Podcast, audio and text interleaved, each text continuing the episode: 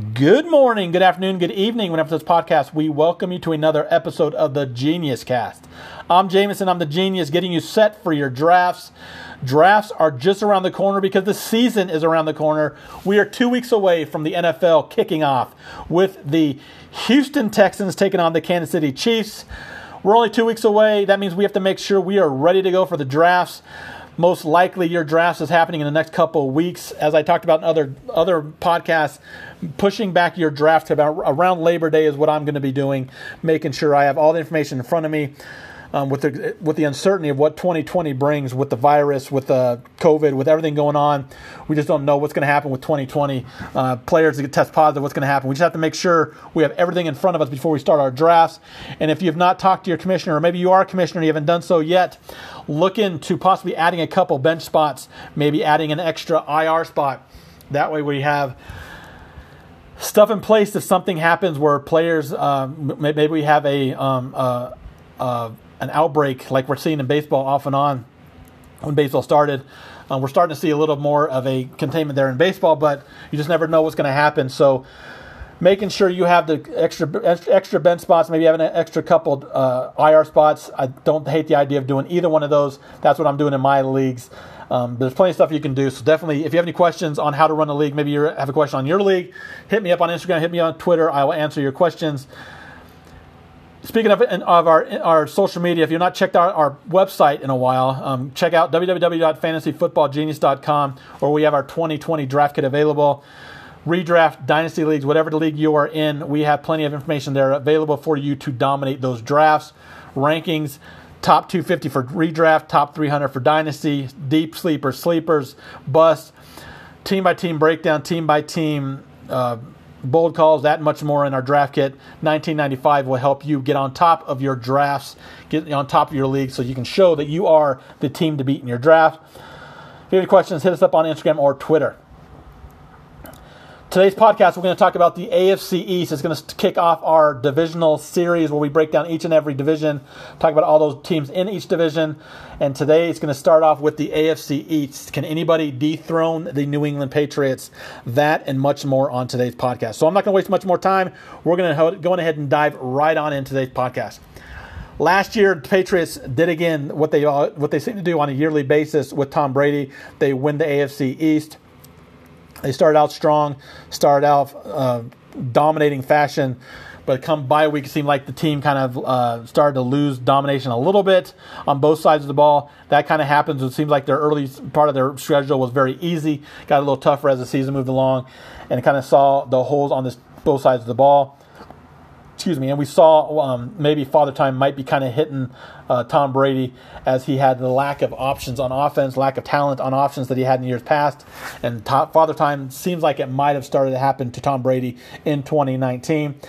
Tom, Tom Brady is no longer there in 2020 now that he's in now that he's in Tampa Bay. So does that mean Buffalo can sneak in and win this division? Last year they broke into the playoffs, something that may be irregular now that Tom Brady is out of the division and the Jets and Dolphins continue to be the basement teams, uh, continue to be on the rebuild mode.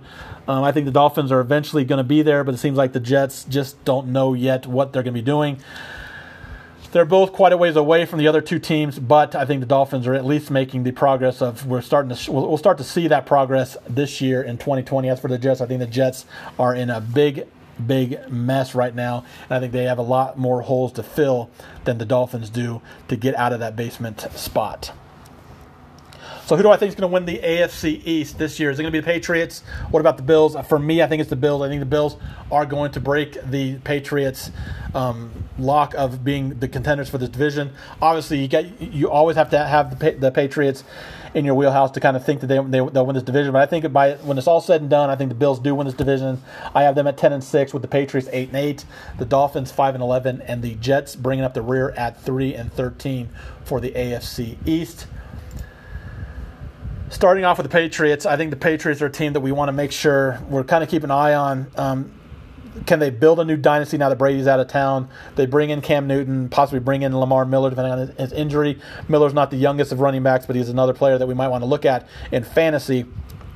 And we know they're still being coached by Bill Belichick, so we still know they're going to be a very um, capable option, option on, on, on, a weekly basis. They're still going to be giving them their all. Some people that think that this team was going to kind of tank for Trevor Lawrence doesn't know that Bill Belichick wants to prove he can win without Tom Brady.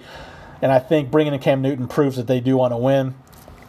And if Cam Newton is healthy, we know what he can do on the field. Giving Josh McDaniels a mobile quarterback like Cam Newton might be something that he has not had in his offense and what something he can um, make special for the Patriots. The one interesting thing for me is James White. I don't I don't know how much James White I want to have in fantasy. I just don't know what kind of impact Lamar Miller is going to be. Right now he's on the PUP list. We don't know if he's going to be uh, start the year off on that or if he's going to be able to start the year or if he can even make the roster as well. So if you have your if you have your uh, drafts right now, I don't know what I would do with James White. That, that, that's why I want to wait a little longer to see what they're going to do with Lamar Miller. Lamar Miller is a player that I definitely see. I can see him coming in and taking over his offense right off the bat and being a three down back.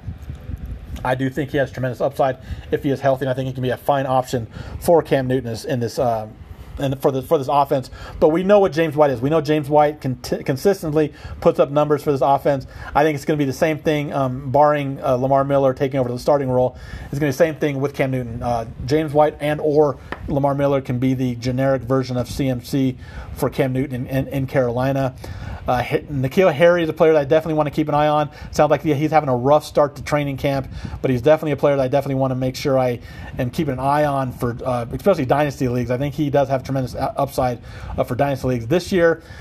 I'm kind of undecided just because I I think once you get into Bill Belichick's doghouse, and if he does get into doghouse because he's not practicing and he's not up to date um, with his uh, uh, in shape, uh, that's definitely something you want to definitely keep an eye on because if you get in Bill, Bill, Belichick's doghouse, it's hard to get out of that doghouse.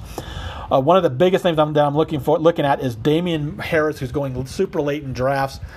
If Sony Michel is forced to miss time because of his injury, and if, if he starts the year off on the PUP list, which sounds like he might start the year off on that list, that's going to leave a big hole for the starting role in this offense that Sony Michel leaves.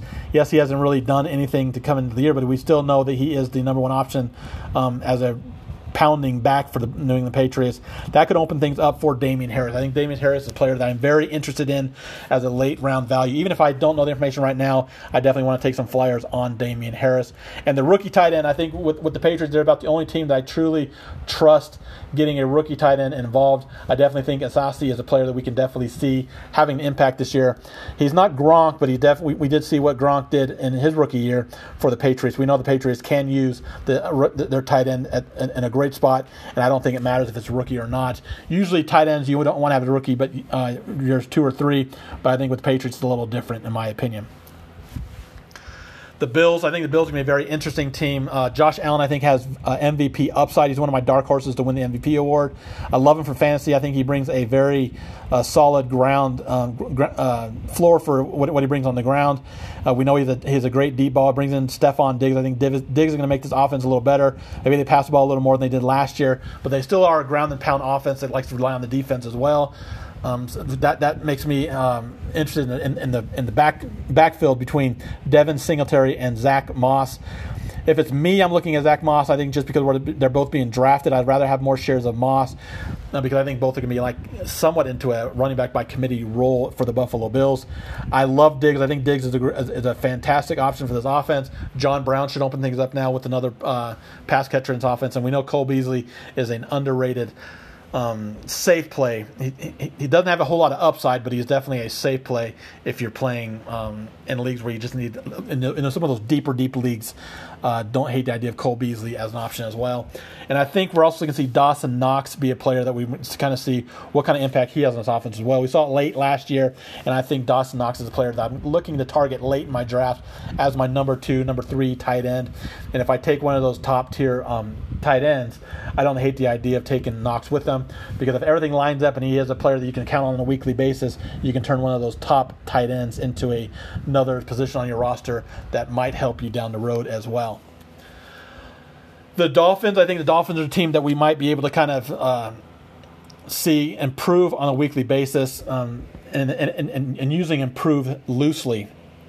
This team's going to have a lot of struggles throughout the year. And I think we're going to see um, how young they are by the way they play on a weekly basis. Don't know how many, how many players we can trust in fantasy this year, but I think we're going to see a team that kind of is on the right right side of, of moving in the right direction um, in this AFC East. Unlike the Jets, who we'll talk about in a little while, I think the Dolphins are going to have a few games where you're like, okay, I can see what this team is doing, why they did this, why they did that.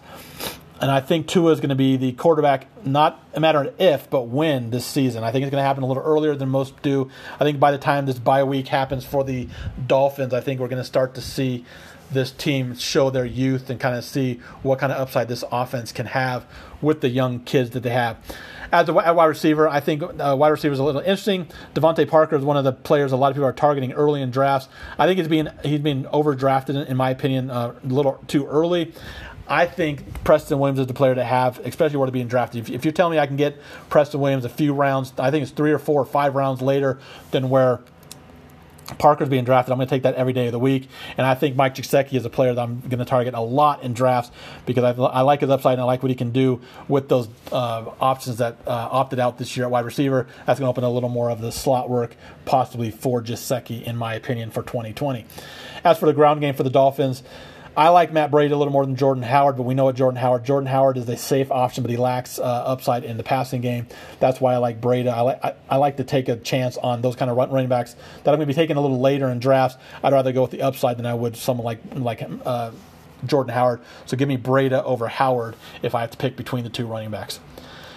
We can make it pretty simple with the Jets. I'm not uh, too interested in, in very many offensive players on the Jets in 2020. Definitely don't want to touch their defense in for for my defense this year. Um, about the only player that I'm likely going to be looking to possibly target is Chris Herndon. If I if, if we hear that Herndon is healthy, ready to go, no issues, I think he is a phenomenal option. I think he's a talent that I've been waiting to be. Uh, to get in have a healthy season has not had that because the biggest thing about him is health. That's a big word to have because he has not been able to stay healthy this year. I mean, throughout his career. If he can stay healthy for 2020, I like the, the potential of what he can do for this offense at the tight end position, especially for someone you're taking as late as Herndon is in fantasy drafts. The receivers for me are Blah. I'm not a big fan of Perriman. I'm not a big fan of uh, Mims. Mims is one of the lower ones of this rookie class, a, very loaded rookie class wide receivers in 2020. Mims is one of the lower ones for me. I do kind of like Jamison Crowder, um, possibly in dynasty leagues. If you're in a win now situation, you can look at uh, Crowder as a possible option to target um, with the with the Crowder owner. Maybe he's looking to rebuild. You can look at some of your rebuilding pieces and maybe look at possibly getting a steal for James Crowder, who I think does look to be the number one option for this uh, passing game in Miami. I mean, in, New York. I'm sorry. Yeah, but but I think overall, I think the entire Jets team is kind of a no for me. I think it's just going to be they can't put pressure on the quarterback. Their defense is going to be horrible. They can't protect their quarterback. Defense is going to be able to pin their ears back on this team on offense. Le'Veon Bell's a player that we can look at if possibly if there's a chance that he might be traded before the season or right around the season starting. I think he's a very uh, interesting option to look at, especially if he goes to a team that is a playoff contending roster. Um, so definitely want to definitely keep an eye on De- Le'Veon Bell news as we get closer to this season. Um, like I said, in a couple weeks. I have the Bills over the Dolph. I mean, I have the Bills over the Patriots to win the AFC East. What about the the best player in the AFC East? I think it's got to go to Josh Allen, in my opinion. I think Allen is going to be in for a big year. I think they're going to see a little more passing out of the Buffalo offense, and I think bringing in someone like Stefon Diggs improves Allen so much um, in this offense. I just think that his upside is tremendous. I think he has uh, MVP upside. Um, he's one of my dark horses to win the MVP, as I talked about earlier, and I think his floor with his rushing is uh, the impact for me. I think we can kind of look at Le'Veon Bell, but I'm not a big fan of the Jets offense as a whole. And if Le'Veon Bell does get moved, I do like him, but he won't be part of the AFC East probably. What about the biggest bust in the East? I think you got to give it to DeVante Parker. I think it's just because of where he's being drafted at and where you can get his counterpart, excuse me, Preston Williams, has got to be Parker. I think Parker's being overdrafted in drafts. I think I would rather wait a few rounds later and take his other wide receiver who's going to be very close in production, in my opinion, for the Dolphins. And we really don't know who's going to be the number one option for a rookie quarterback like Tua, who eventually is going to be getting the starting job because they're going to be out of it early. So I'd rather take a shot on the later player than the earlier player that we're reaching on in Parker. Um, so give me Parker as the bust in the East um, for 2020. What about the top rookie? Um, if we take one rookie from each team, Tua versus Zach Moss versus Denzel Mims versus Devin Asiasi, I think it's going to be Moss. I think Moss has an impact for the Buffalo Bills. Tua, we don't know when's going to start. I think it's going to be eventually he's going to start. We don't know when it's going to start. Denzel Mims, I don't know how much of an impact he's going to have as a rookie, especially if they can't get the ball out of Sam Darnold's hands. And uh, the tight end position is loaded um, this year. A lot of upside players, a lot of talented players at the tight end position. I think the Patriots do use their tight end, their rookie tight ends more than anybody else does, but I think the um, impact for 2020 has to go to Zach Moss because I know he's going to have an impact in 2020 for the Buffalo Bills rushing offense. That'll do it for today's podcast. Hope you guys had a fantastic day. If you're not following us on Twitter or Instagram, as I talked about, at FanSportsGenius on Twitter and at FantasyFootball underscore Genius underscore on Instagram. And our website, as I talked about, www.fantasyfootballgenius.com. Mastermind chat is available. 2020 draft kit's available. Plenty of information on our draft kit. If you have any questions on either, give us a give us a shout on Instagram or Twitter. More than happy to answer any questions you have about the draft kit or Mastermind. Have a great rest of your week. Be on the lookout for tomorrow's podcast. We're going to talk about the AFC North. Pittsburgh, Baltimore. Who's going to win that division? We're going to talk about that on the Wednesday podcast. But as, as for the AFC East, it's the Buffalo Bills over the Patriots for me. Stay away from the Dolphins, stay away from the Jets, and you'll be fine. Have a great day. Thanks for the listen, and let's dominate your leagues.